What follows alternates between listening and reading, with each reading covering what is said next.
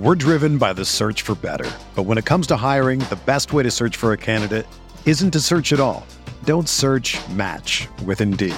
Indeed is your matching and hiring platform with over 350 million global monthly visitors, according to Indeed data, and a matching engine that helps you find quality candidates fast. Ditch the busy work. Use Indeed for scheduling, screening, and messaging so you can connect with candidates faster. Leveraging over 140 million qualifications and preferences every day, Indeed's matching engine is constantly learning from your preferences, so the more you use Indeed, the better it gets. Join more than 3.5 million businesses worldwide that use Indeed to hire great talent fast. And listeners of this show will get a $75 sponsored job credit to get your jobs more visibility at Indeed.com slash BlueWire. Just go to Indeed.com slash BlueWire right now and support our show by saying that you heard about Indeed on this podcast.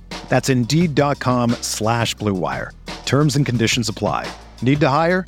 You need Indeed.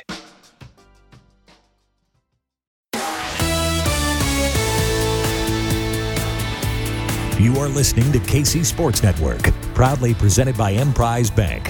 Up next, the latest on the Kansas State Wildcats from the guys of Three Maw, John Kurtz, Derek Young, and Cole Manbeck, who will get you caught up on all the things going down in Manhattan. The latest news, top stories, and insider perspectives to keep you in the know. Make sure to hit the follow button so you don't miss anything. Three Maw is proudly presented by Holladay Distillery and their vast assortment of spirits. And now, the latest episode of Three Maw.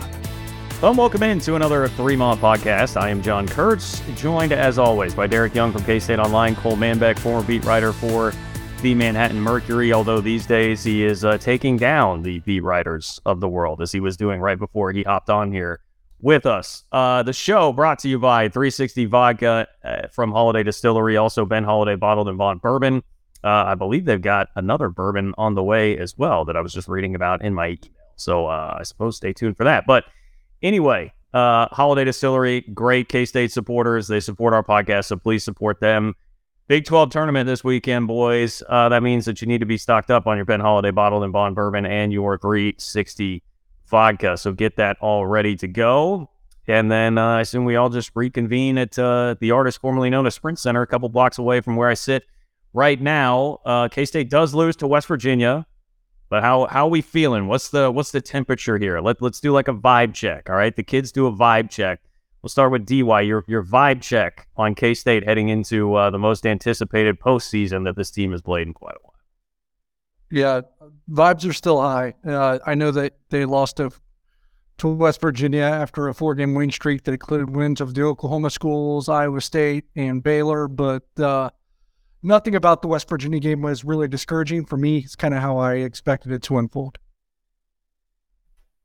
Yeah, no negative vibes here, John. Uh, I I expected going into the West Virginia game that they would probably drop that one, and West Virginia shot out of its mind. I mean, Erik Stevenson made some tough shots. Now, yeah, K State didn't play great defense at times, but they they made tough shots. And when you factor in that Desi Sills wasn't available to, I mean, it's it's going to be a very hard place to win senior day. Six seniors that play meaningful minutes for them. NCAA tournament locked up if they win. They know that one of the largest crowds they've had in a long time. You factor all that together, like you expect to probably drop that game, and and K State did. So not, nothing overly alarming. They turned it over too much, but I think having Desi Sills would have helped limit that a little bit. Uh, so yeah, I, don't, I don't take too much from that. And to go four and one over the last five games entering the Big Twelve tournament, I, I think you feel pretty good about that. Would agree. I mean, it, it I said going into the game like it's kind of nice because I really don't have the same stress level that I that I would for a game because it was like from K State standpoint. I mean, yes, would have been nice to have it for the pursuit of a two seed, uh, both in the Big Twelve tournament and in the NCAA tournament. Um, however, it's like you know you weren't going to win a conference championship. That was out the window. Uh, so it just felt like this game standing in the way of all the postseason basketball, which is going to be really, really fun. And you knew West Virginia needed it badly. It was their senior day, uh, you knew that they were going to come fired up like they needed it for the NCAA tournament. So nothing really surprised me. And yes, I, I think we did learn that Desi Sills is is quite valuable. Honestly, I mean, maybe one takeaway from that game is like Desi was a snub from getting some audible mention all Big 12 recognition if, if he's going to affect K State like that when he's out. But yeah, I'm feeling all right. I'm feeling all right. However, I guess I say all that to say, once we got into the game, there were moments of the game where you know I was I was a little frustrated. It was frustrating to watch, especially jumping out early in the first half. But I mean, West Virginia just got red hot, and they also got. I know I'm, I'm not going to be like complain about the ref guy. When I say like favorable whistle, it was just favorable in the fact that they let him play. Uh, it was it was a pretty physical game, and they weren't overly whistle happy. Which, if you're Bob Huggins and you play that style, it's going to be a real problem uh, if you do. And that that certainly was not the case. Yeah, whistle whistle was conducive to uh, West Virginia's style, and uh, they're obviously they've been this for years. They're a ball pressure team, and you play a ball pressure team without one of your better guards, you're in trouble.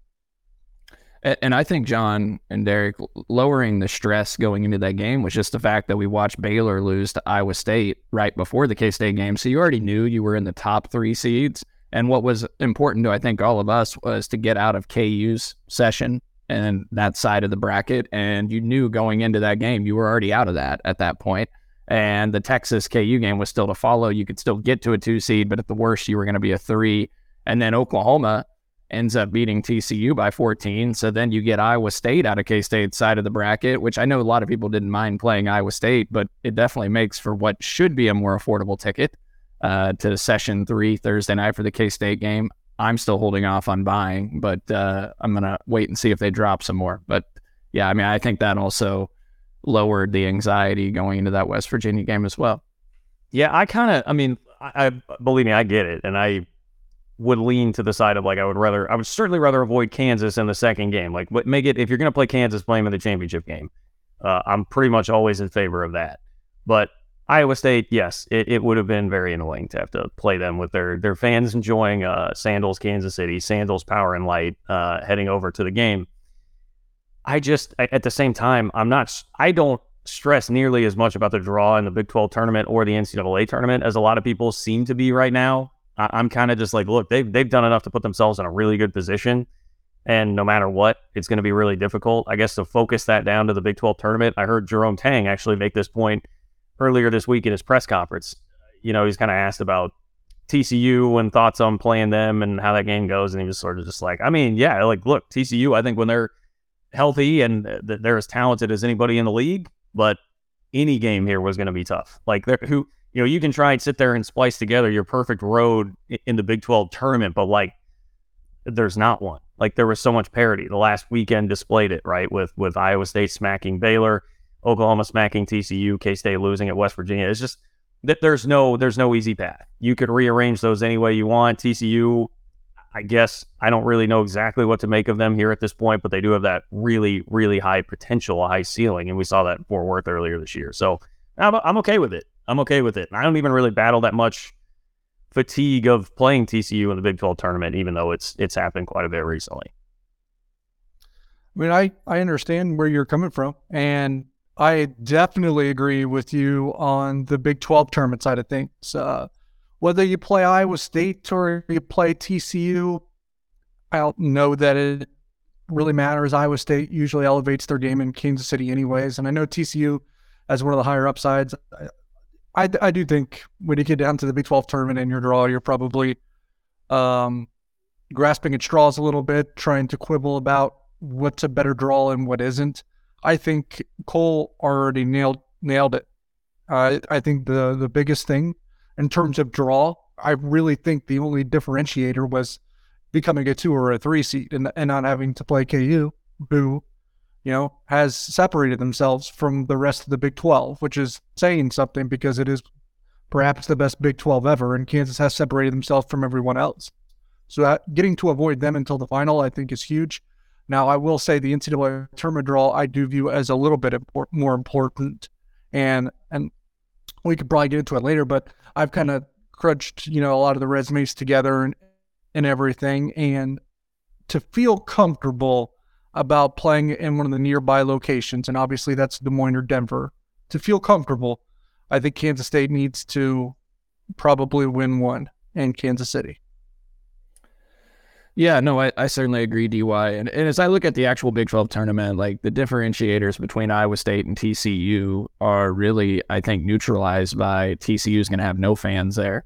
Iowa State would add eight, 9,000. K State's going to have a significant home court advantage. uh, in this game. TCU's better than Iowa State in my mind, even though TCU did get swept by the Cyclones. So, I mean, I think they're a better team. But Iowa State also showed you on Saturday what they can do when they're on, right? They went down to Baylor and dominated that game really from start to finish and won by 15 points. So, uh, and maybe they're getting going here right before they come to Kansas City at the right time. You mentioned it, John. They play well here, so I don't I don't mind playing TCU. I know that they can be one of the top 15 teams in America with Mike Miles back. I, I certainly think they can make a deep run in the NCAA tournament, but K State split the season matchup. I know Miles wasn't there in the the second game, but I think these two teams are pretty evenly matched when you look at the overall picture, and then the home court advantage maybe tilts things slightly to K State's favor. I, is, is Iowa State? I, I, would maybe make a case that Iowa State could be better now that they have this Caleb Grill thing behind them. And that a possibility out there because I mean he's he's been a distraction uh, throughout a lot of the year, whether it's been injury or undercutting a guy out on the court, and like certainly I'm very empathetic to him when it comes to mental health struggles. But it, it just is clear that like that that had been something that was not working very well for them this year. I don't think it was a coincidence that Iowa State played their best basketball when uh, the game immediately after releasing Caleb Grill or cutting him, you know, removing him, kicking him off the team, whatever you want to call it. I don't think it's a coincidence that they played a really good game and beat a really good team on the road, mind you. Uh, so uh, those are that's one of the two items that I, I wanted to cover there. And as good as TCU is, and they are really good when they are playing their best basketball, and this is uh, this isn't easy to do, but the way to beat them is already known right? They, I mean, they're the worst shooting team in the Big 12, or at least one of them, uh, or close to it, right? And they are so dependent upon the fast break. Now, they're super good at it. They might be the best in the country at it. But guess what? You don't get to go to your best weapon unless the other team's turning it over. So it sounds it's easier said than done, but the book is out. Everyone knows how to beat TCU. Take care of the ball, and you really limit their effectiveness. Yeah, they, I mean, they have games where they'll catch fire a little bit from three. You look at the game in Lawrence when they shot it well, and there's been some other games this year, but more often than not, you give them the three point shot and you're going to have an advantage there. And K State's done it. They, they did it especially in Manhattan where they sagged off. Now, I know I know they didn't have Miles, but Miles is 32.6% from three this year. He's not even a great three point shooter. Uh, TCU, you mentioned DY, they're 353rd out of 363 teams in three point percentage on offense at 29.6%, I believe. And in the two matchups this year between K State and TCU, TCU shooting a combined six of 36 from three, 16.7%. So sag off, make them take jumpers, make them take long twos, take threes, uh, rebound the basketball, get after it on the offensive rebounding because they are a top 25 offensive rebounding percentage team. Uh, you got to capitalize when you get the stops and the missed shot goes up. But yeah, if you can take care of the basketball, which they didn't do in the first matchup. They had 20 turnovers to TCU's 10. But in the second matchup, TCU had 19 turnovers to K State's 15. Take care of the ball. Don't let them get out and run in transition because they're one of the fastest and most athletic teams in the country. You can do that. You have a really good chance to beat them. It's interesting to hear Jerome Tang talk about like, hey, the the first matchup, obviously they got out and ran all over the place. The second matchup, when they didn't have Miles and Lampkin was really limited. I mean, frankly, I think hurt them when he was out there on the floor in that game that they they did try to slow the tempo down a little bit more. They weren't quite as as frenzied and quite as much in that mode.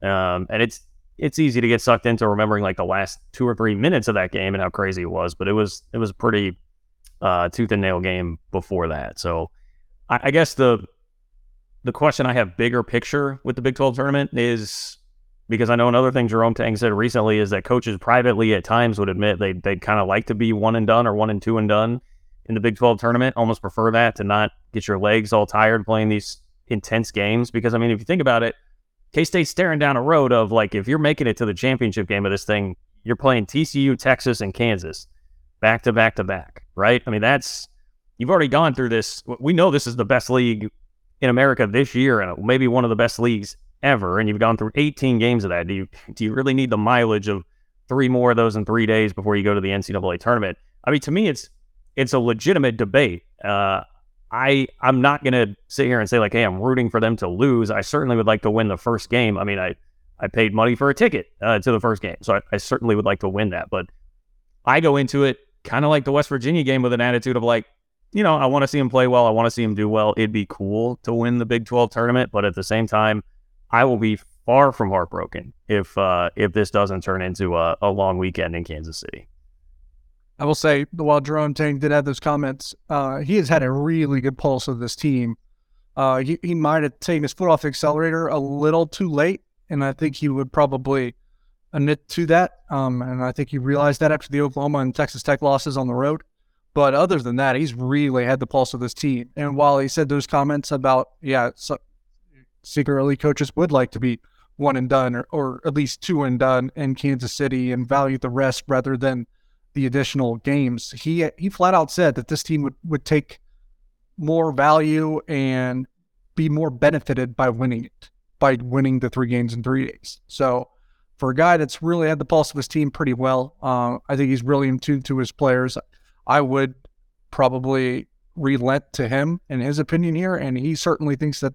And and with that, I will say that this team is kind of a, an, I wouldn't say emotional, but that they, they kind of ride the waves. And I think going in with a pretty clear positive mind would be pretty beneficial for this team. So I understand where Jerome Tang's coming from and probably would would uh, adhere to that. And I do think, especially if you play Friday, I mean, if, you, if you're playing Friday in Denver, and now th- Des Moines Thursday. But if you're playing Friday in Denver and you're like, and even if you win the championship, you play Saturday night. I mean, I'm, that's almost a full week. They, they can get two or three days off. You're listening to the fastest growing sports media network in Kansas City, KC Sports Network. We'll be back right after this. We're driven by the search for better. But when it comes to hiring, the best way to search for a candidate isn't to search at all. Don't search match with Indeed. Indeed is your matching and hiring platform with over 350 million global monthly visitors, according to Indeed data, and a matching engine that helps you find quality candidates fast. Ditch the busy work. Use Indeed for scheduling, screening, and messaging so you can connect with candidates faster. Leveraging over 140 million qualifications and preferences every day, Indeed's matching engine is constantly learning from your preferences, so the more you use Indeed, the better it gets. Join more than 3.5 million businesses worldwide that use Indeed to hire great talent fast. And listeners of this show will get a $75 sponsored job credit to get your jobs more visibility at Indeed.com slash BlueWire. Just go to Indeed.com slash BlueWire right now and support our show by saying that you heard about Indeed on this podcast. That's Indeed.com slash BlueWire. Terms and conditions apply. Need to hire? You need Indeed. Whether you're a world class athlete or a podcaster like me, we all understand the importance of mental and physical well being and proper recovery for top notch performance. That's why I'm excited that Unifyd Healing is sponsoring this podcast. Unifyd Healing is a new and super innovative global network of wellness centers powered by Energy Enhancement System, or EE System. If you haven't heard of the EE System, you'll want to listen up. This technology promotes wellness, deep relaxation, purification, and rejuvenation. In hundreds of locations across the globe, access to a center is easy and affordable. Interested in experiencing the EE system technology for yourself? Go to unifydhealing.com slash bluewire to learn more and find a center near you. That's U-N-I-F-Y-D healing.com slash bluewire. No material or testimonials on the Unifyd Healing website are intended to be viewed as medical advice or a substitute for professional medical advice, diagnosis, or treatment. Always seek the advice of your physician or other qualified healthcare provider with any questions you may have regarding a medical condition or treatment and before undertaking a new healthcare regimen, including EE system. Entertain, educate, inform. KC Sports Network. Yeah, I mean, three winning three games in three days. If you actually do it against the competition that John just outlined, you you probably jump to a two seed. In my mind, I mean, is there a huge difference between a two and a three? I mean, I don't I don't think there's a gigantic difference, and uh, but you know, location also matters and DY. I know you've crunched a lot of the numbers on that, but you know, you look at the TCU game in itself. Yeah, you, you look at the TCU game in itself. If you win that, you get your 10th quad one win. Um, you kind of separate from Gonzaga a little bit. They have six quad one wins. You get your 10th. Uh, I think that certainly helps. Now, you could also see that TCU uh, is 28th in the net currently. So if K State beats them, do they fall below 30, which would then take the home game in Manhattan where they beat TCU and make it a quad two win? if TCU falls beneath the 30 mark. We'll, we'll see. The neutral court one would, no matter what, be a quad one win because you just have to be top 50 on a neutral court in the net to be a quad one. Uh, look, you you beat TCU, then you play a Texas potentially. You're only bolstering your strength of schedule more, right? Win or lose. Um, you're adding another top 10 quad one game uh, to your resume. If, even if you lose it, your strength of schedule might go up a spot or two. So, yeah, I, I want to get out of Thursday night. It makes the Big 12 tournament more fun to at least have Friday to look forward to. But after that, uh, like I've said before, I was at the Iowa State game in 19 when K State was, you know, the one seed and they played Iowa State the four or the five in that Friday night game in K State was up four or five points with four or five minutes left. And it really sucked losing that game because of the Iowa State fans around that were just obnoxious. Uh, but I wasn't that heartbroken because that team was so beat up. You know, Dean Wade was already out. Sneed had gotten beaten up in that game. Barry, um, that I thought they could use the rest. Now it didn't pay off. They lost to Irvine in the first round, but uh, that's kind of how I go into it: is get out of Thursday, get another quad one win, and then whatever happens Friday happens. It'd be fun to beat Texas again and DY. I don't know, like Texas has 11 quad one wins. In case they beat TCU and they beat Texas, they both have 11 quad one wins and K State would have beat them on a neutral court and in Austin. And I don't know, like, could that boost K State above Texas in the seating I, location? I, I, yeah, I mean, I've, I've, like I said, I've done a lot of this, and I will just say that there is a gap uh, after the three teams. There's it's the top three is all in a kind of group where it's pretty indistinguishable, and it's Kansas, Alabama, and Houston. Then the next group that's pretty indistinguishable, in the four or five, is UCLA and Purdue. And then the next one is six seven. And I know it's going to sound crazy to Kansas State fans because they swept one of these teams, but it's Texas and Baylor. I think it's just because of the work that they did in the non-conference. Their metrics are a lot better. They have more quad one wins. Baylor doesn't have a quad two loss. Kansas State does. So it's straight the schedule is is heavily in those two teams' favor too. That's why they have a decidedly better resume as it stands. Now, if Kansas State wins the NCAA or Big 12 tournament, can that change? maybe with the Baylor part, if you can beat, and especially if you can beat Baylor a third time, I just don't see them jumping Texas. I, I don't know if there's really anything they can do unless Texas were to lose to Oklahoma and it be a quad two loss, but I don't think that it is because it's a neutral site game. So I just it's it's hard to see that happening because like the biggest changes to anyone's resume the rest of the way, and people don't understand this, like the metrics aren't going to change right now. If a, a, big win or a big loss is not going to make you jump seven spots in the net or strength of record or anything, those things aren't going to change. Strength of schedule is really not going to change. A lot of these things that are on the team sheet that the committee is going to consider are already baked in. The only thing that's really going to change a lot between now and the time that they release the bracket is a quad one win or a quad two loss. And are those little things enough to jump one team over another in a conference tournament. We saw last year when the committee came out with the bracket, it wasn't. Tennessee went super scorching hot won the SEC tournament, beat a lot of good teams. And they didn't even get a two seed. They were a three seed in the NCAA tournament last year. And everyone thought they would be a two seed. So conference tournaments the last few years, and I understand why, they just have not moved the needle much at all. So I don't know that Kansas State can really go up much, but guess what? I don't think they can go really down much either it would they're they're more likely to be a two seed than a four seed still. Well, Gonzaga just moved from nine to six in the net because they blew the doors off of St. Mary's, which is one of the most overvalued teams in the analytics and metrics in America, and beat them by 26 last night. So, you know, now they're top six in the net. Do they have do they have an advantage that their conference tournament ended on Tuesday night and the committee has more time to look at them uh, and what they've done? I don't know.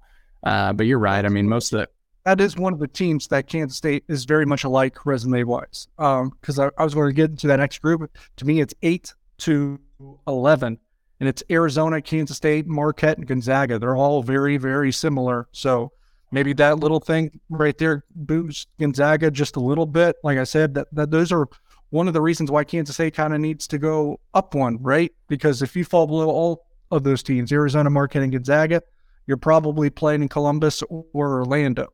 Um, and obviously, that's not something that you would want to do. Now, to drop to a four seed, you have to drop below 12, right?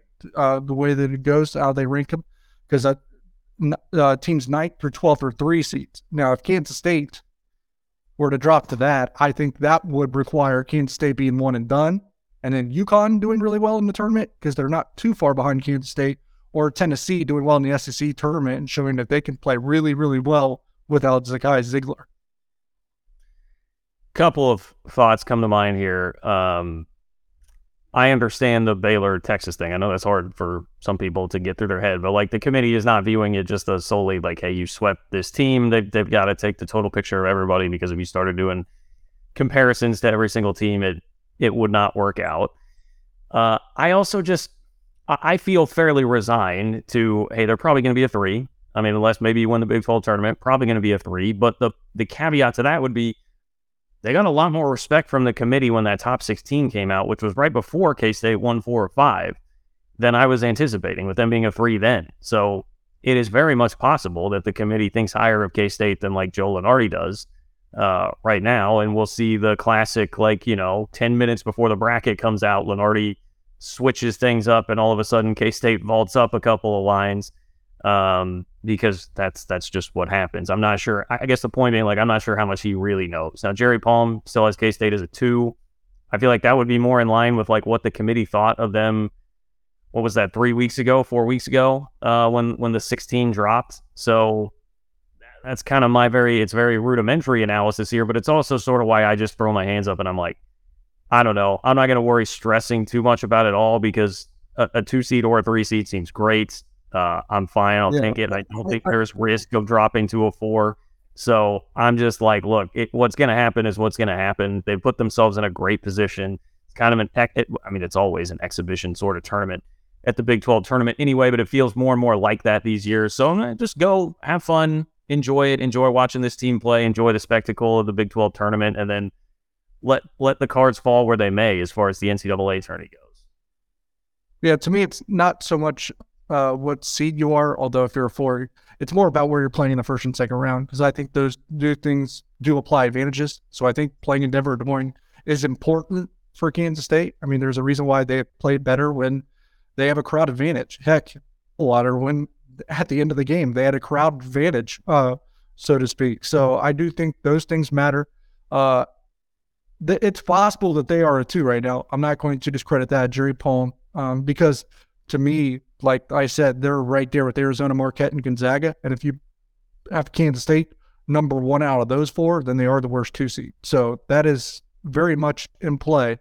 Um, I have Kansas State number nine, just a touch ahead of Marquette and Gonzaga.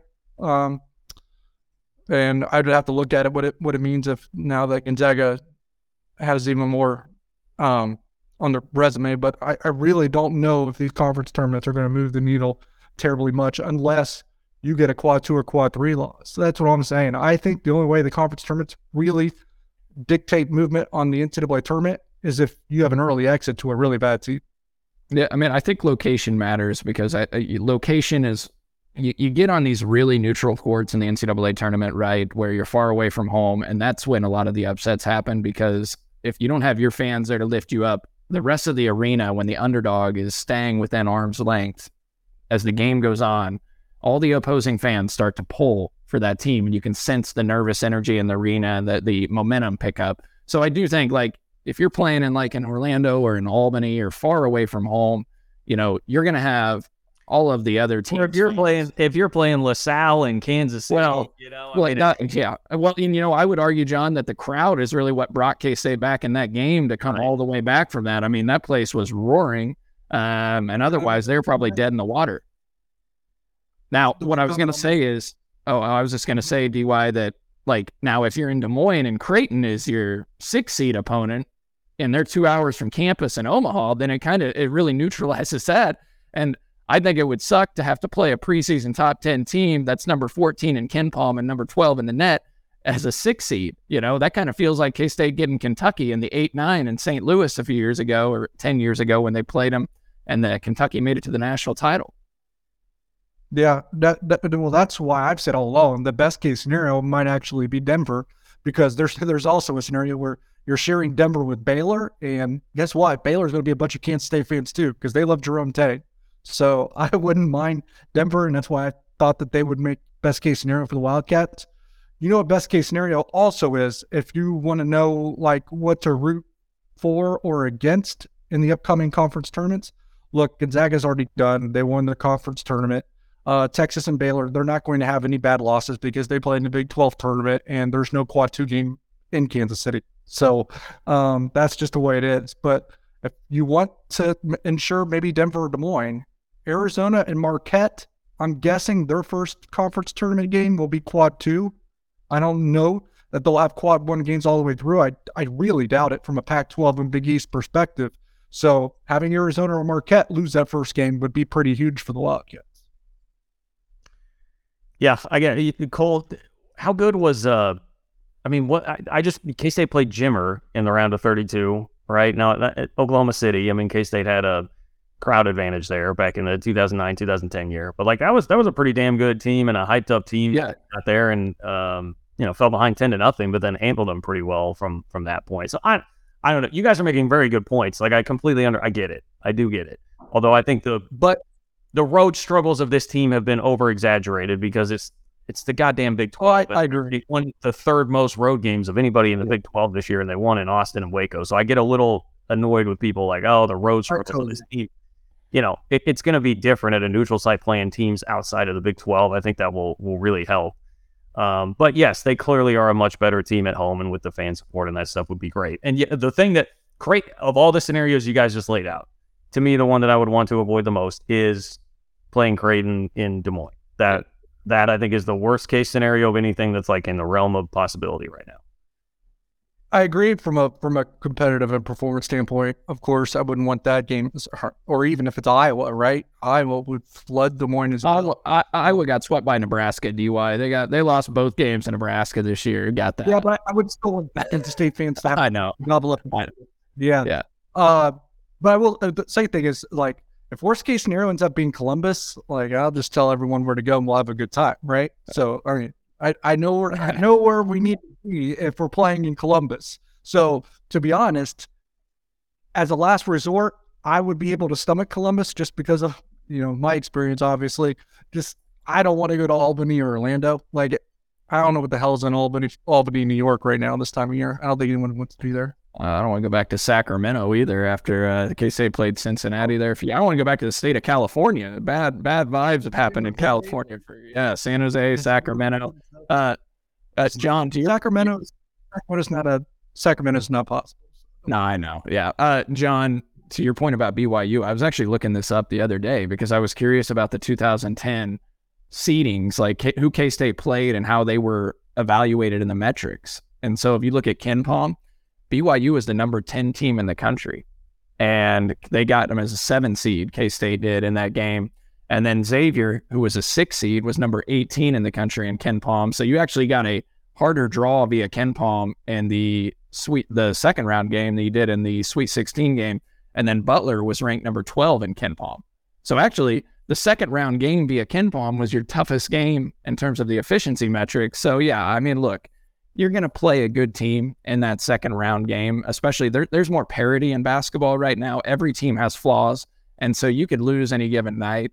And when you look at like the six and the seven seeds, like Iowa, Michigan State, Kentucky, I mean, the, uh, whoever you're playing, it, it's going to be difficult because those are all very talented teams.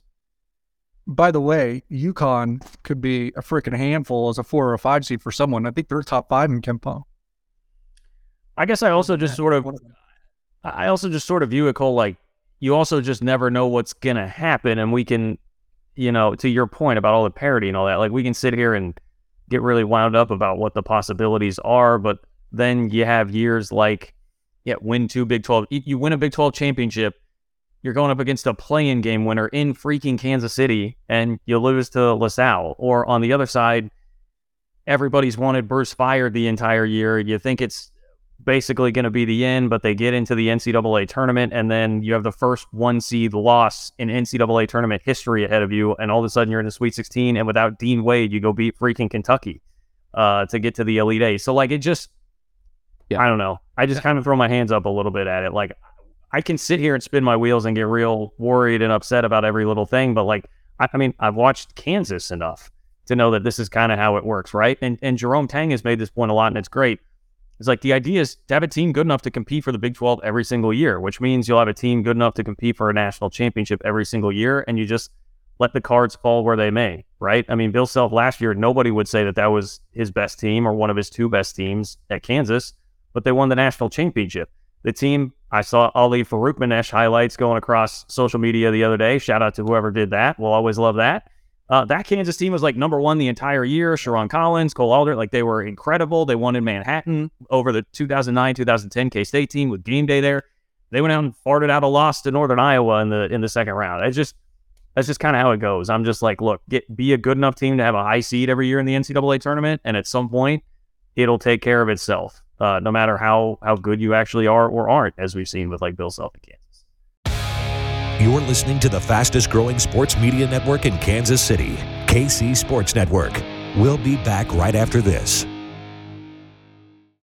When you need mealtime inspiration, it's worth shopping Kroger, where you'll find over 30,000 mouthwatering choices that excite your inner foodie. And no matter what tasty choice you make, you'll enjoy our everyday low prices, plus extra ways to save, like digital coupons worth over $600 each week. You can also save up to $1 off per gallon at the pump with fuel points. More savings and more inspiring flavors make shopping Kroger worth it every time. Kroger, fresh for everyone. Fuel restrictions apply. This is the story of the one. As head of maintenance at a concert hall, he knows the show must always go on. That's why he works behind the scenes, ensuring every light is working, the HVAC is humming, and his facility shines. With Grainger's supplies and solutions for every challenge he faces, plus 24 7 customer support, his venue never misses a beat. Call quickgranger.com or just stop by. Grainger, for the ones who get it done entertain, educate, inform. KC Sports Network. But don't dismiss the content, John. We're content creators. well, well, I get that. Yes, I do. I get that. I mean, you're you're right, John. Like, it's a crapshoot. Like a lot of it is matchup driven. Some teams you're going to match up better against than others in the NCAA tournament, and but it's also there's some teams just catch fire. I mean, in basketball, you can have an on night and shots are falling and the momentum builds and, and you start to get frustrated and uh, the pressure builds as a better seed in the NCAA tournament. So I, I completely agree with that. I mean, all you have to look at is what you mentioned with the Kentucky game without Dean Wade. That was a Kentucky team that had seven or eight guys that are in the NBA now um, or have played in the NBA since between Knox and Washington and all of those guys, even Hamidou Ballo, or I'm probably mispronouncing his name, but I mean, they had so many dudes that uh, went on to play in the NBA. And K State's out there with Ahmad Wainwright grabbing a rebound in the last minute of the game to go to the free throw line to to potentially ice the game. So yeah, and Mike McGuirl out there. So yeah, uh, you, you never know what's going to happen in the tournament. So yeah, it's uh, it's great for content and to talk about it, and it's fun to it's sure fun to talk about it and be relevant in March than be irrelevant and have nothing to look forward to. But the end of the day, nope. they just got to go play well. And that was the same same Kansas State team that needed Mike McGuirl, played very little all year to beat Creighton in the uh, first round. Yeah, like I remember going into that game, like, all right, if they lose this game, the voices are still going to be pretty loud here about Bruce. Like, how much longer is this going to last? And then they rip off that whole run uh, to go to the Elite Eight, and everything changed as they they parlay that into a Big 12 championship. So yeah. Point being, you want a program. I mean, the whole deal with the NCAA tournament, it is just, it is not the NFL playoffs where the cream's going to rise to the top, uh, or the NBA playoffs where the cream's going to rise to the top. You you just got to have a team good enough to be a high seed and and let it go every single year. Well, essentially. And Jerome Tang knows firsthand, and this isn't to put bad vibes on anything, but you know, at Baylor, they lost to Yale as a three seed in the 314, and they lost to Georgia State in the 314 you know, when Georgia State hit that deep three, whatever, and Hunter fell, the coach fell out of his chair. They've had some some very talented teams that have won. Now, I'm not putting those vibes on Kansas State. I'm just saying that like that that's just another example of you know what what can happen in the tournament. And I, there was that one year where what like three two seeds went out by before the second weekend. So any, anything can happen. And uh, if you can get to the second weekend in the NCAA tournament this year, I think you feel you just feel great about the year because getting to that second weekend means you're getting talked about another week on the national scene and you have something to look forward to. And so it does make me respect more what like KU's done over the years, right? Because when I watch KU, I'm like, oh, they got they're they're playing Providence in the Sweet 16, a four or five seed. Like that's an easy draw for them. But in reality, if that was K State playing that team, I'd be stressed the hell out. And uh, you know, it's hard to win in the tournament. Well, and and again, I would just say like so that's about so some of that's about just being there every year. Like if you're there every year, sometimes you get a kiss, and Virginia loses to UMBC, and then some years you don't get a kiss, and you're at an eight nine game with Kentucky uh, in the first round, who goes on to the Final Four to just pull from K State examples. So yeah, it's even just about how the the bracket breaks around you. Uh, I'd be remiss if we didn't talk about the All Big 12 awards, right? So Jerome Tang is your Big 12 Coach of the Year. Uh, that came from both coaches and the media. Uh, correct at this point, right? We got the media award list, and he he got them both. Uh, which very very very glad to see that. Uh, very glad to see that for not even really the the Bill Self reason um, because like I get it, like I understand that one, but it was like to me, you know, this is probably more hits home more to us in Kansas City, being around three local schools that get talked about a lot because they're all three having pretty good seasons. Um, and the only reason I have to put the qualifier pretty in front of there is thanks to our friends in Columbia, Missouri. But that's exactly my point. Like everything gets lumped into like, oh, you have these three amazing coaches. They all could be national coach of the year.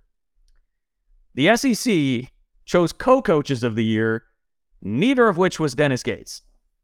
Neither of which was Dennis Gates. And it, thank you. I could not, if I could just thank you to the SEC coaches uh, for doing that and, and humbling the Tigers a little bit here. Like, it just the way I hear it talked about like on the radio around Kansas City, it's always lumping them into the same, you know, Tang and Gates, like both doing this incredible job, this equally incredible job. And I'm like, no, the hell out of here with that. Like Dennis Gates did a good job. Jerome Tang did an unbelievable job. I mean, there's, in the words of Meek Mill, there's levels to this shit. And they're on a different level. Mizzou is a different level than what Jerome Tang did this year. Like, what?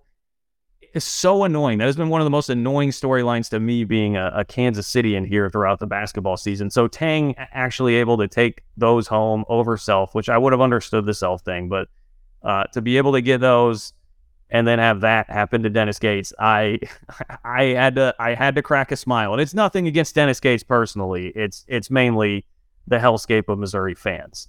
But that, that's that's where I'm at. Okay, my comment will be this. Guys, I seen the, the whole thing. It was like, well, Kansas State is a quad two loss. Missouri doesn't have a quad two loss. Okay, here. Okay, if we're gonna do that, that whole talking point, I mean, good, I know, I know. So I'm going to clap back a little bit. Okay. Well, we both played KU at home. If we're going to take these like minimal details and try to apply it to an award, one got 40 balled at home and one won. I, you guys saw um, some of the pushback I got on Saturday. I, I, know how you feel about this goal. The whole world knows how you feel about this. Yeah. Uh, I mean, I, well, I'll, I just won't really get into it too much, but I, I mean, I thought it was I thought it was joking. Um, but then I got some pushback from another Missouri person who uh, who laughed at me for using KenPom and uh, the net. Now I'm not I'm not going after Tucker really. Even uh, there was somebody else that was going after. Me. I see Jordan's note here. I love Tucker. Yeah. Yes, I hit him with the little Grant post mortem laughing, which you know, all in good fun, right? Justified. And I feel like Tucker was was digging at K State fans a little bit there, which I get it. Mizzou athletics has been I just can I say the F word? Dreadful has been dreadful for a very long time. And they finally have, you know, after a terrible football season where their coach has just embarrassed himself on and off the field, they finally have a nice little, hey, we're going to the NCAA tournament. So I get it. I get it why you would want to, you know, yeah. be proud of it and defend your guy. I understand. But it is a ludicrous comparison and very much rooted in just fan stuff. But Tucker is not the reason that I, you guys know. I've been talking to you about this long before uh, T- Tucker's tweet the other day. Like I listen to, and I love the the shows that I do listen to in Kansas City, Kansas City Sports Talk Radio, but I just so often hear it lumped into Gates and Tang, Gates and Tang, Gates and Tang, and I was like, look, one guy is plodding along and is going to be like a seven seed, and that's great, and another guy has been flirting with a one seed after being picked dead last with only two players. So I, yeah, yeah, I don't, and I saw. The, I don't know this situation well enough, but the argument that I kept seeing that was driving me nuts was, well, Dennis Gates inherited a worse situation.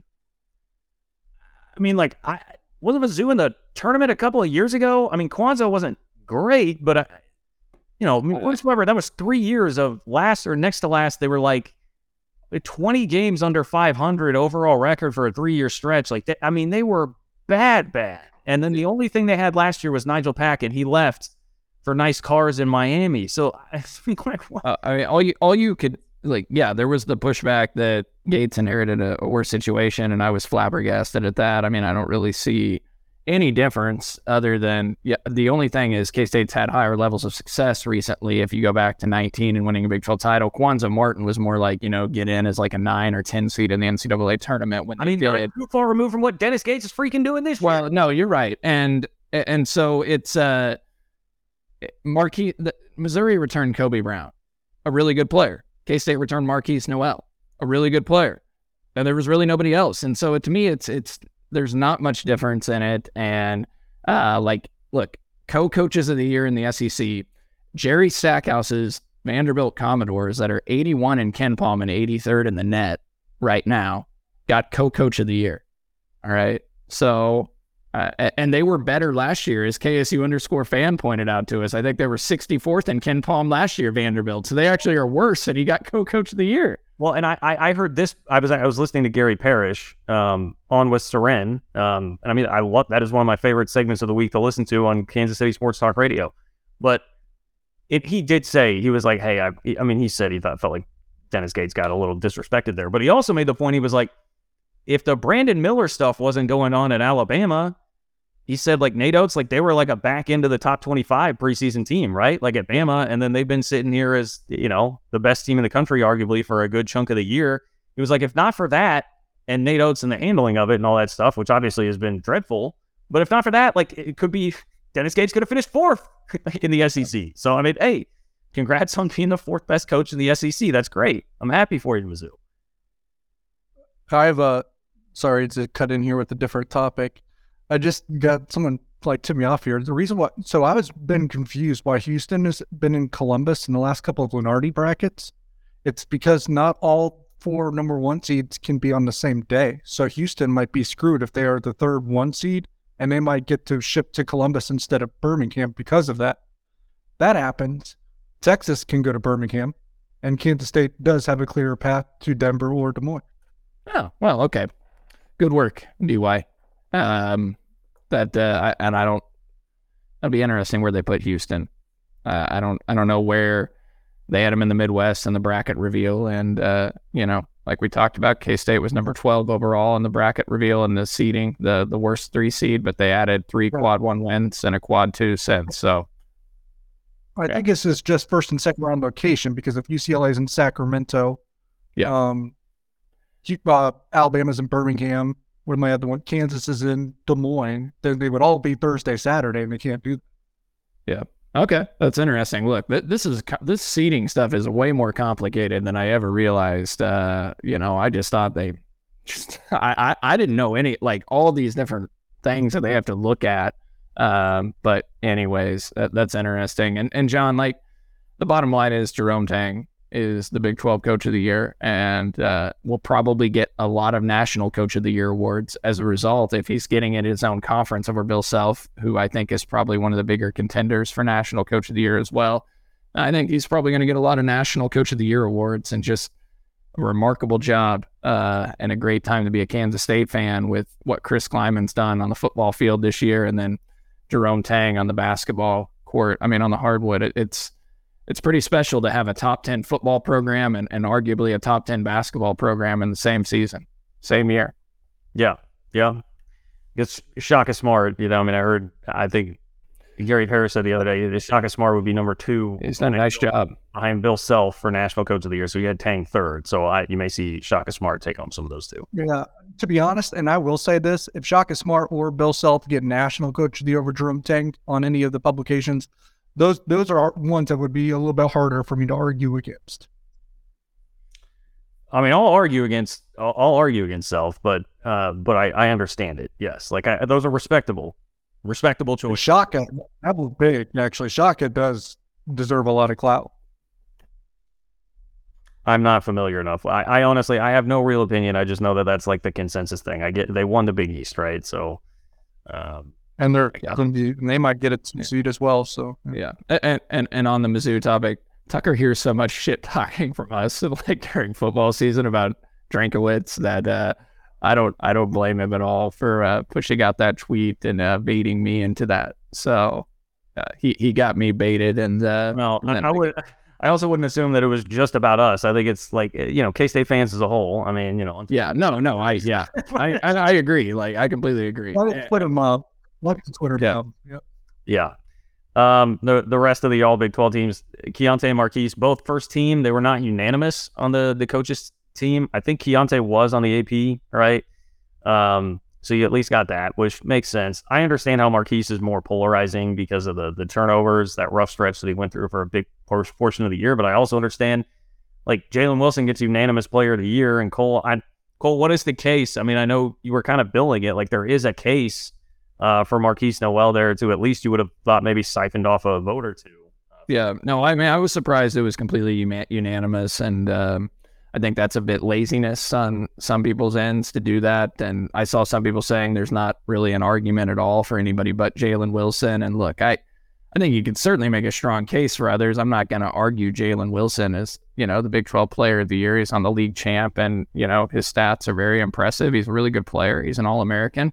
So I'm not going to dispute that, but to note that there's not an argument to be made would be just completely incorrect and laziness. Uh, because yeah, Markquis has the sixth best assist per game in Big 12 history right now, behind Doug Gottlieb, Trae Young, and TJ Ford in multiple seasons uh, with 7.7 assists per game. Uh, you know, you look at his numbers overall, leads the league in Big 12 play only in scoring, uh, in assists, and steals. I think he's he's averaging the highest steals per game in like nine or 10 seasons in the Big 12 uh, with 2.6 per game. Uh, so you could make an argument for him. Hell, you could make a really strong argument for Keyontae Johnson, guys, when you look at the overall body of work, because you look at Keyontae, Jalen Wilson shot 41% from the floor this year and 33% from three, which aren't incredibly efficient numbers, especially for a forward. Now he goes out and shoots a lot of threes as well. Keyontae Johnson finished second overall in the season in scoring at 17.8 points per game, was top five in rebounding uh, in the league, but he shot 52% from the floor compared to Jalen Wilson's 41%, and he shot nearly 43% from three compared to 33% for Jalen Wilson. And in fact, Keyontae Johnson, if you looked at people and the players in the Big 12 that attempted at least 73s or more this year, Keyontae attempted 99. His three point shooting percentage is the best of any player in the entire league at 42.4%. So I think a very strong argument can be made for Keyontae just because of how much more efficient he was from a shooting perspective, and he got after it on the glass. Yep. No, he's had a really good year. Um, I'll just, I know we're kind of going longer already than we thought, but I'll just t- toss in a little bit of my like head scratchers to me. Um, Kurt's alluded to it very lightly, but Markquis Nowell and Keyontae Johnson for the coaches not being unanimous all Big 12 first team, but Adam Flagler was. Um, I think that's really that's Mike Boynton, uh, right? We, we know it was we know it was Mike Boynton who left Keesoff. Yeah, I guess. Yeah, it's just yeah, Mike. Yeah, Mike Boynton after he lost against State kind of hinted that maybe Markquis is a second team All Big 12 player, so maybe that's him. But Flagler getting unanimous is a little interesting to me because it's like I you could have left Flagler off for Mike Miles. I think that would have been a lot easier to do. So that one's uh, a head scratcher for me. Gabe Kalscheur getting second team um, is a head scratcher to me just because of the way that he performed in the last half of the year. His numbers did not scream second team. Kevin McCullar, in my opinion, did not scream third team. Heck, I would have gone with Dajuan Harris over Kevin McCullar for third team because to me, Dajuan Harris was the key to Kansas just going off in the last half of the year, running away with the Big 12 championship. Yeah, like credit to Jell Wilson for getting Big 12 Player of the Year. But the the difference maker for Kansas in the second half, in my opinion, was Dajuan Harris's play. So I would have went him. And then another award that I didn't think KU should have got was actually most improved player. Like KJ Adams did improve a lot this year, but Markquis Nowell is the most improved player in the Big 12. I was told that KJ Adams is uh, a complete albatross, and the fact that Bill Self was winning games with him uh, having to play as a starting forward was, uh, you know, the reason that he's the the coaching czar that he is. I, I Kansas fans have led me to believe that KJ Adams couldn't walk and uh, chew gum at the same time. So I that is that is pretty remarkable to me that he winds up being most improved player in the league over Markquis freaking Nowell. But you know, hey, I digress. Um, there was something else I was. Oh, Cole, what was what was Kansas's record without Jalen Wilson? That's the other thing too. Like, I feel like that was the where it's like Kansas functioned just as well, if not better, without Jalen Wilson. Right? How's K State functioning without Markquis Nowell? I mean, thankfully we never really had to find out. What what was it? I, I, I sent it to you guys. They um when he averaged the he went on that three game stretch where he averaged uh, close to 30 points per game and, and, shot the ball really well like 50% from the floor they went 0 and 3 they lost all three games and then they've now won nine of their last 10 and in that time span wilson is shooting 37% from the floor and around 29% from three i that that goes into my point i think Dajuan harris is actually their difference maker, and I didn't, and credit to him because I did not give him enough respect at the beginning of this year. I mean, I think he's the key to their their team. He makes everything go. And in the national championship last year, he was the one that really swung that game with his defense. It, it's his defense, and when he's you know ability to hit the floater and drive in and score a little bit and hit an occasional three, I, I think he is the difference. And if he's playing well, they can they can get by teams. If he's having a bad game like he did in Manhattan against K State, now I think he had 11 assists, but he, he didn't play well. Um, you know, they struggle. Yep. Yeah, I, I, J- Jalen Wilson to me is like a, he's just a little more vanity uh, than anything else. He's he's like a he's like the vanity choice from that team, which I, don't know. I, I would be. I would love like Truth Serum and Bill Self. You know, get a couple Bill Self margaritas from the Salty Iguana in that guy, and see see what he would tell us uh, about about who the, the best player actually is on on the team and in the league. McCullar. Thank you. You probably tell you Kevin. that's that's a the most, the most important players were Harris, and to be honest, they really need to get Grady Dick going because he's he's kind of struggled offensively lately. I was just gonna say, it feels like Dick has kind of faded a little bit, right? I mean, I yeah, and it, it, and is he projected as a lottery pick in this upcoming draft, Dick? Probably. He's a really toolsy guy. I mean, I mean, I was gonna say I, I, don't have I don't have any problem with that. I would, I think he's got a world of potential in the league for sure. I just uh, I think he's got to get str- he, he's got to get stronger. He's got to be able to put the ball on the floor and create his own shot. Like I, and I, right now I don't see that. He's he, I was gonna say I've seen him do that, man. He drives to the rim, he dunks yeah. on people. I, I don't know. Yeah, honest, he seems to be honest. He's at least like four or five times there'd be a prospect that Christian Braun was. And Christian Braun still, I think, squeaked in the last half of the first round, if I remember correctly. I would be shocked if Grady Dick didn't go in the lottery. He's six seven, put on the floor and shoot at over thirty five percent from three. Cole, you know I, that that's been my guy. I mean, I loved Grady Dick from the second that I saw him playing this year in terms of just like who I thought was great on that team. So I, you're gonna get pushback from me on that, but I get it. I get it. I mean, I pushed back on I pushed back on you guys when you were saying Grady Dick might be the best player in the league uh, before Big Twelve play, and uh, I was I don't want to toot my own horn here, but I was clearly uh, correct that he had some he has some he's not anywhere close. Second team All Big Twelve though, right? You know, I mean, well, yeah, that's a lot different than I, I. I was arguing with you guys. I was like, I think Keyontae is better. I mean, Keyontae is better because he's a senior, right? I mean, you got a, you got a lot of veteran guys in this league that have been through it. Now, if Grady Dick played in this league for three or four years, yeah, he, he, it would be insane what he could do. And thank God he won't. There's one last point. One last point that I want to make on this. Uh, is there any, and I know this is just a thought that creeped into my head, but this is more like the paranoid, anxious fan in March, right?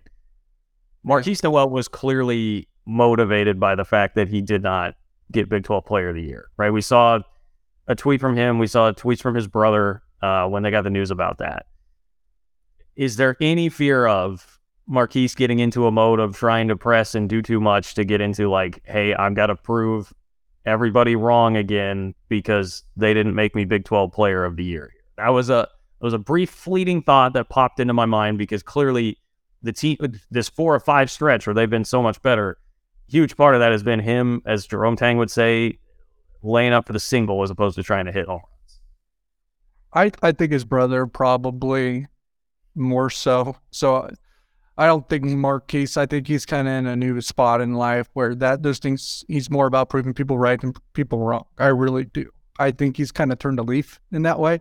Uh, on the reverse side, even if he hasn't, uh, Cole tweeted out this clip from us at Big 12 Media Days where he was kind of admitted that he felt scorned by not being given all Big 12 honors before the year in the preseason selections, where that the that you know there was not a peep about him even on honorable mention, nothing, right? And he said he noted that, and you know what, the first 70% of this season, he was the Big 12 player of the year runaway. So maybe when he feels that way is actually when he plays his best basketball. Cool. Yeah. No, I mean, I, I agree. I mean, clearly he is a guy that thrives off being doubted. And he, he said as much. And so if you criticize or doubt him or overlook him, he, he seems to go to another level and play well. So uh, I think he takes it personal. And yeah, uh, so I, I wouldn't be surprised if uh, he takes things here in the postseason and to another level. Now, you don't want him to try and do too much, right? And, uh, you know, force the issue because that's when he can get a little bit of trouble. But, uh, yeah, I, I think he's certainly a guy that thrives off being doubted. I don't worry about it anymore. I, I really don't. Okay. All right. Well, I, I, as as I admitted, that was a, that was a bit of a paranoid thought by me, but uh, I think you guys made a compelling case. Could work the exact opposite way, and it, it, it would all be great. Uh, it's going to be tense times. Maybe not th- this week, but once we get through this week, I mean, yeah, going be really tense, really tense times. When it comes to term, I'll, I want to make one last comment, and it's something I'm probably going to write about at some point. When it comes to conference tournament, NCAA tournament, uh, difference makers, and what can kind of uplift certain teams over another is the ability of guard play. Guard play does well in a tournament. If you're, you know, predicated on the bigs, um, it cannot go well for you at times. Just ask Purdue, and they're predicated on bigs every year, and they always exit early. So I don't know that there's another team in the country that has a second point guard as good as Desi Sills. So I wonder if that comes into play and really is a lift for Kansas State. Um, having two like Markquis Nowell and Desi Sills is is rare. I mean, there'll be some teams that we're going to see, you know, in March that are kind of built that way. We're like, well, they have two really good guards too. But there's not going to be many, and Kansas State's going to be one of them. DY, you got your uh, you got your binoculars for uh, the Big 12 tournament ready so you can see the action down there from a thousand feet above up in the mountains? Yeah, that's going to be not as. That's going to take away the, the tournament experience a bit for me. I'm not going to lie, but I'm not going to complain about it. They're, they think the problem for the Big 12 is, is they better sell those damn tickets that they from those seats that they give away um, that were once ours because it doesn't sound like they are. Well, I bought one, so oh, I'm sure. Well, yeah, you know what? you you have a hefty salary because those things are about triple the price of what they should be. Yeah, uh, Brett Yormark was advised to not price them as high as he did by the league's athletic directors, and he did not listen to that, and uh, perhaps undervalued what uh, or underestimated that people aren't willing to spend that type of money to sit a little closer to the court. Man, Fat Joe just ain't what he used to be. I guess is really what we've learned. You know, that or or we'll see. Let's let's see how those Big 12 coaches uh, react to having those cameras in the huddle as well, because I'm sure he'll love that. Yeah. No, it'd be good for us. It'd be good for us. It's entertaining for us. Well, I'm not watching. Uh, I mean, I guess I, I, really won't be either. I bought a ticket for the TCU game. I also have a credential, so you know I'll probably be mixing and matching. It'll be a fun weekend uh, here at KC. One question: Are you going to eat any of the team themed foods that are on the menu at the T-Mobile Center? Probably not. No. No. Probably not. No, I'm I'm I'm going to I'm going to eat before I get there. And uh, I mean, I don't have a ticket yet. Actually, I was joking, obviously, about the court side. So if anybody has any any tickets for me, no, I, will I'll wait it out on StubHub. I expect uh, if you're waiting, there's going to be a couple teams that lose here on Wednesday night in the tournament. That'll uh, it won't be a lot, but there'll be some dumping tickets, and the same tomorrow. All right. Well, we appreciate uh, our friends at Holladay Distillery bringing this beautiful podcast to you each and every week. Ben Holladay Bottled and Bond Bourbon, 360 vodka, whatever it is you need, they've got you covered. Get ready for the Big 12 tournament in style with all of that. That's going to wrap it up for us. We appreciate the work of Jordan Foot uh, behind the scenes, as always. Special shout out to our guy Tucker we love you, Tucker. We do. We we may not love Dennis Gates as much as you do, but we we do love you. Um, appreciate everybody who helps make this uh, happen for you each and every week. Derek Young, Cole Manbeck, John Kurtz signing off here. Thanks for listening to another episode of Three Ball. Thanks for listening to KC Sports Network. Don't forget to hit that follow button and leave us a review if you like what you heard and think others would as well.